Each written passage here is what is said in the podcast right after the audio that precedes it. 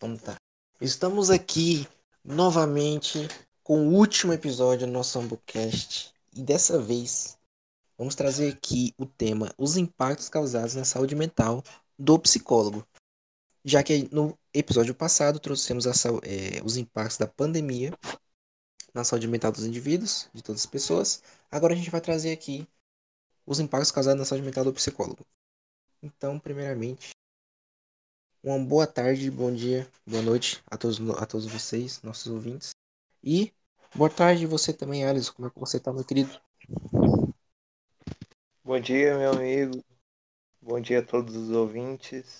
Desejo que todos estejam bem. Estamos aí com mais um episódio, nesse caso, o último episódio. Espero que essa longa jornada e esses episódios possam ter contribuído com a questão da formação profissional de vocês e possa ter levado um pouco de reflexão sobre a importância da psicologia nos distintos contextos. É isso. Justo, nada mais justo. Então, vamos começar aqui. É... Devido às diversas transformações ocorridas nos modos de produção e na organização do trabalho ao longo dos últimos séculos, é, as revoluções industriais e a organização científica do trabalho, automatização e avanços tecnológicos, instabilidade no emprego e aumento da produtividade, né? Tem essa, essas transformações todas que aconteceram. É, o tema de saúde mental do trabalho tem se tornado cada vez mais presente nos ambientes de trabalho e nas é, produções científicas. É, os modelos transacionais, eles focalizam-se nos comportamentos dos indivíduos, analisando pouco o contexto de trabalho e do ambiente. Esses modelos propõem a gestão do estresse, por meio de intervenções do indivíduo, num, é, como maneira de solucionar os problemas do estresse psicológico no trabalho. É, esses modelos interracionalistas é, entregam, integram é, uma avaliação do ambiente, que pode ser considerado patogênico em maior ou menor grau, tendo efeito diferenciado nos indivíduos a depender do seu grau de sujeição de estresse sujeição ao estresse. É, levando em consideração a atuação do psicólogo nesse contexto hospitalar, é, em uma revisão, revisão de literatura, né, sobre a saúde mental do psicólogo atuante em terapia intensiva, né, da UTI, é, relatou algumas questões prejudiciais à saúde desses profissionais, como a sobrecarga da jornada de trabalho, a falta de clareza no desempenho de sua função e não reconhecimento por parte dos colegas a respeito da atividade que se desenvolve. O despreparo emocional para lidar com as situações que passam no cotidiano no hospital, entre outros.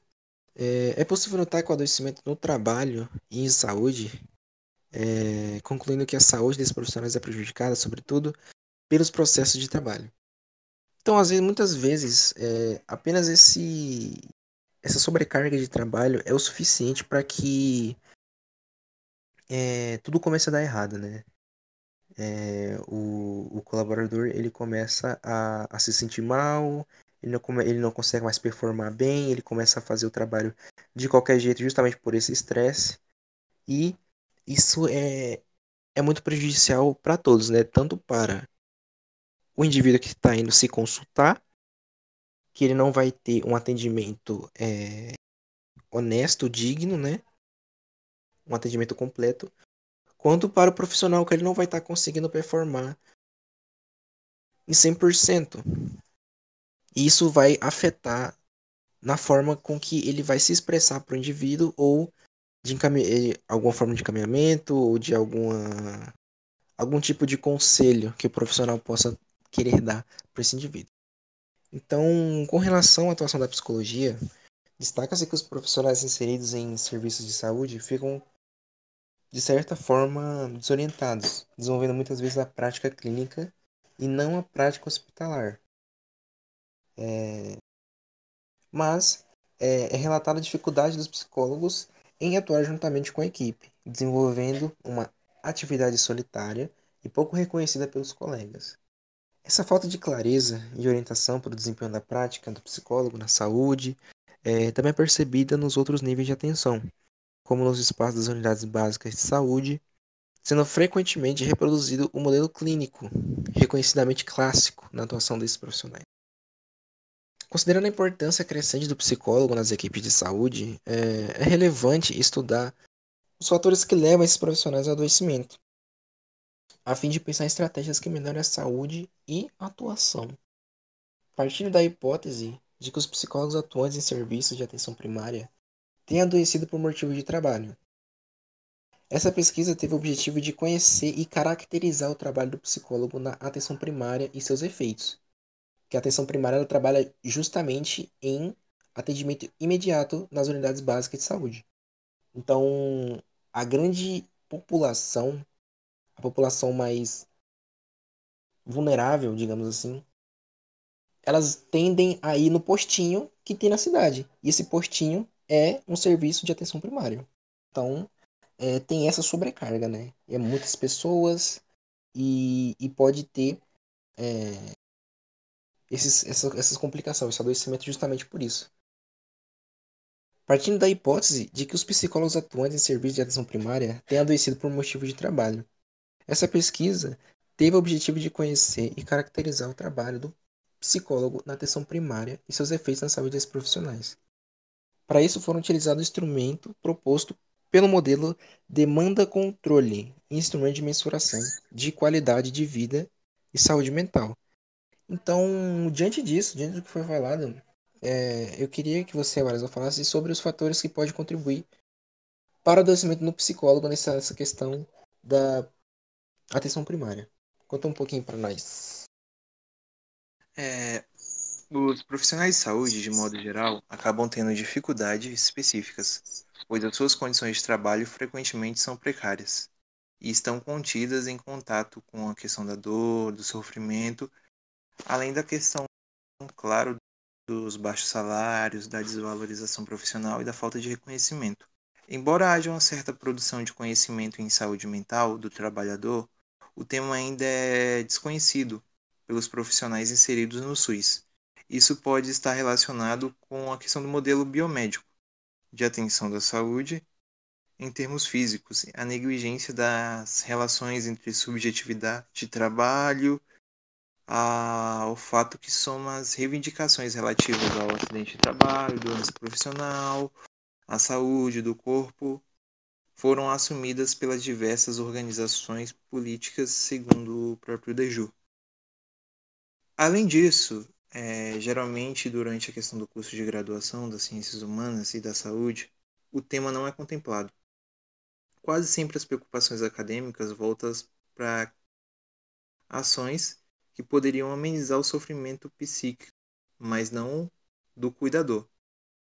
Ignorando-se a dimensão subjetiva do contato com o sofrimento do outro e da necessidade de cuidar enquanto trabalhador.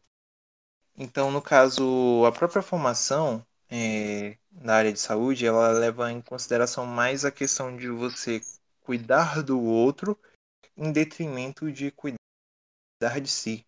E isso faz com que muitas das vezes o profissional acabe negligenciando sua própria saúde, tanto física quanto mental.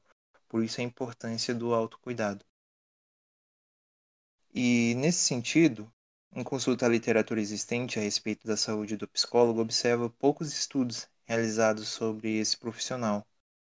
Em um hospital organizado em regime de turnos e plantões, onde às vezes o psicólogo tem duplo emprego e extensa jornada. Então, às vezes, o psicólogo, para conseguir ter uma renda é, minimamente que possibilite a questão da sua subsistência, às vezes o profissional tem que trabalhar em dois, três hospitais pela questão do baixo salário. Então, infelizmente, ainda é uma questão que precisa ser revista, é uma questão que precisa é, ser contemplada para que o profissional não tenha esse excesso de sobrecarga de trabalho. É, o trabalho hospitalar ele é altamente ansiogênico, pois envolve a questão do contato diário com a doença e com a morte, podendo criar na equipe de saúde comportamentos defensivos. É, as instituições elas tendem a adotar a mesma estrutura de problemas que tem que enfrentar. Então, no caso, acaba que as pessoas elas acabam desenvolvendo um problema que eventualmente ela teria que lidar. Então, por exemplo, o psicólogo organizacional, o psicólogo hospitalar, ele poderia desenvolver um quadro, por exemplo, de ansiedade, de depressão. Então são questões que ele tinha que lidar, questões que ele havia, tinha que cuidar do outro e ele acaba desenvolvendo. Ou o próprio contexto médico. É, por exemplo, a pessoa pode desenvolver quadros de depressão, ansiedade, toque. Pode também desenvolver problemas cardíacos, desenvolver estresse, então, tudo isso que deveria ser cuidado pelos profissionais de saúde acaba sendo desenvolvido por ele. Dessa forma, o hospital ele acaba tendo características que os próprios doentes, isolamento, privação, déficit de comunicação. Então, o hospital reflete muito, a estrutura do hospital reflete muito a questão da, do que acontece com os pacientes. O impacto que é causado com os doentes portadores de enfermidade das mais diversas, muitas vezes graves, sem perspectiva de cura, confronta as manifestações angustiantes de sofrimento, dor, alívio, tristeza permanente, doença e a própria morte. Completa-se essa problemática. Frequente desconhecimento das reais funções como psicólogo por parte dos demais funcionários, até mesmo por parte da equipe clínica, a resistência por sua inserção, mesmo na qualidade de estagiário residente nesse ambiente institucional, considerando equivocadamente a questão do, da exclusão do profissional em detrimento da questão do domínio médico. E acaba que essa desvalorização do profissional acaba fazendo com que é, a pessoa se sinta desmotivada dentro do contexto hospitalar. Então, tanto a questão de lidar diretamente com as doenças, com o sofrimento do outro, quanto à questão da desvalorização profissional, sobrecarga de trabalho por ter que trabalhar em vários ambientes distintos, tudo isso leva o profissional da área de saúde, principalmente, a desenvolver o quadro. Por isso a importância do psicólogo ele cuidar, a importância do trabalho ser reconhecido e valorizado. Isso tem que ser uma luta que o nosso conselho tem que ter para um reconhecimento maior da nossa área, que sejam produzidos por exemplo, conhecimento de divulgação científica, que seja ressaltada a importância do psicólogo para que ele seja mais valorizado e reconhecido e, consequentemente, melhor remunerado. E com isso não tem que exercer várias funções, como, por exemplo, o Júlio do Todo Mundo Deu Cris, que tinha que trabalhar em vários empregos. É... Isso é importante. Eu gostaria agora que você falasse sobre o que pode ser feito para minimizar os impactos do trabalho na saúde mental do psicólogo. Então, é... quando se esgota a possibilidade de negociação entre o trabalhador e a organização do trabalho, é... ou seja, quando há uma degradação da qualidade da discussão entre pessoas em uma organização, surge o sofrimento e a luta contra esse sofrimento. As estratégias de defesa, basicamente, essas estratégias podem ser muito úteis, pois permitem que as pessoas continuem trabalhando. As defesas podem ser empregadas individualmente ou coletivamente e são basicamente as apontadas pela psicanálise, né? A negação, a sublimação, a banalização do sofrimento, né? De acordo com Deju. Diante dos desafios do contexto de trabalho, as estratégias de mediação individual e coletiva trazem à tona os modos de pensar, sentir e agir dos trabalhadores, frente às contradições presentes no ato de trabalhar. As estratégias buscam garantir o predomínio de vivência de prazer, bem como transformar as dificuldades do contexto de trabalho de maneira a assegurar a integridade física, psicológica e social dos trabalhadores. Visam tornar possível a superação e a ressignificação ou transformação do sofrimento no trabalho, proporcionando a predominância de vivências de saúde e prazer no trabalho.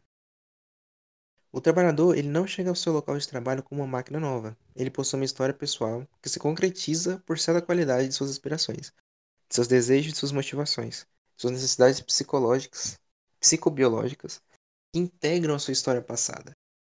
Isso confere a cada indivíduo características únicas e pessoais.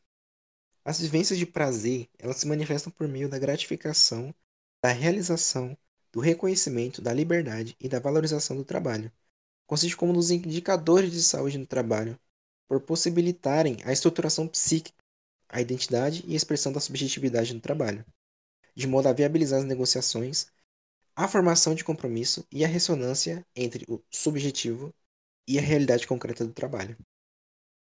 Quando a qualidade do, do, do meu trabalho, né, do trabalho do, do, empregado é reconhecida, bem como os esforços, é, as angústias, as dúvidas, decepções, os desânimos, eles adquirem algum sentido. Então, todo esse sofrimento, portanto, não foi em vão. Não somente prestou uma contribuição à organização do trabalho, mas também fez de mim, ou do empregado, em compensação, um sujeito diferente daquele que era antes do reconhecimento do trabalho, ou mesmo da obra. Pode ser reconduzido pelo sujeito ao plano de construção da sua identidade. O bem-estar psíquico é a possibilidade de o desejo manifestar-se, de estar presente na vida de cada um, de ter a liberdade de escolher e organizar sua própria vida.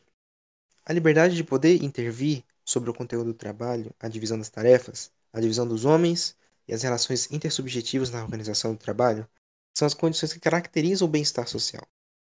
Ainda o, o que se constata em relação à saúde do trabalhador é que esta é mais debilitada quanto menor for a possibilidade da livre estruturação da tarefa, ou seja, quanto maior for a rigidez da organização do trabalho. Mas então, o que pode ser feito para motivar o colaborador, né, diante disso? Um importante ponto para se ressaltar é que a motivação é um fator importante para o sucesso profissional do colaborador e, consequentemente, da empresa, visto que os profissionais motivados tendem a ser mais produtivos. Os gestores podem adotar um conjunto de procedimentos que podem motivar os colaboradores a permanecer na empresa, como a adoção de planos de salários e a bonificação por produtividade contribuem para a melhoria dos resultados dos colaboradores. Então, os gestores eles devem incentivar os colaboradores a expressar suas ideias em substituição às constantes críticas. Importante valorizar os colaboradores, sempre ressaltando a importância dele. Então, fazendo isso, com certeza vai deixar esse trabalhador mais motivado e mais produtivo. Então, basicamente é isso que a gente tinha para trazer hoje. É... Você quer acrescentar mais alguma coisa, Alisson? Não, eu só gostaria de agradecer a todos os nossos ouvintes terem tirado o seu precioso tempo para ouvir o nosso trabalho. Eu gostaria de ressaltar a importância de refletir sobre os temas que foram apresentados e desejar que a questão do que foi debatido possa agregar ou contribuir com a prática profissional dos futuros ou dos psicólogos e que isso possa melhorar a qualidade dos nossos atendimentos. Isso, eu agradeço mais uma vez, meu amigo, pela parceria e por participar ao longo dessa jornada na construção desse projeto que tinha a finalidade justamente de levar a reflexão sobre a importância da psicologia. Mais uma vez, muito obrigado, meu irmão, e até a próxima. É isso também. Nas minhas considerações finais, queria agradecer toda essa oportunidade que foi nos dada é, desse projeto, como já foi dito, sobre o podcast, sobre os temas. Foi muito enriquecedor. É, foi um trabalho prazeroso de se fazer, é, justamente por, é, por ter esses temas, né, que justamente por ter esses temas um pouco é, que não são falados tanto, né, né, eu acredito. E foi muito bom justamente fazer isso com é, o meu parceiro tá aqui também.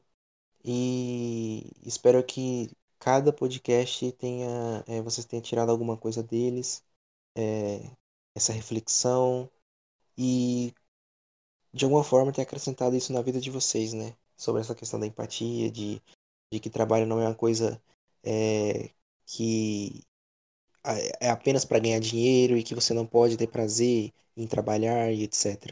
Então, só queria agradecer mesmo. E é isso. Finalizamos aqui.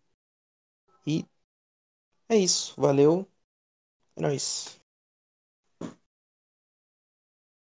Pronto. Dá.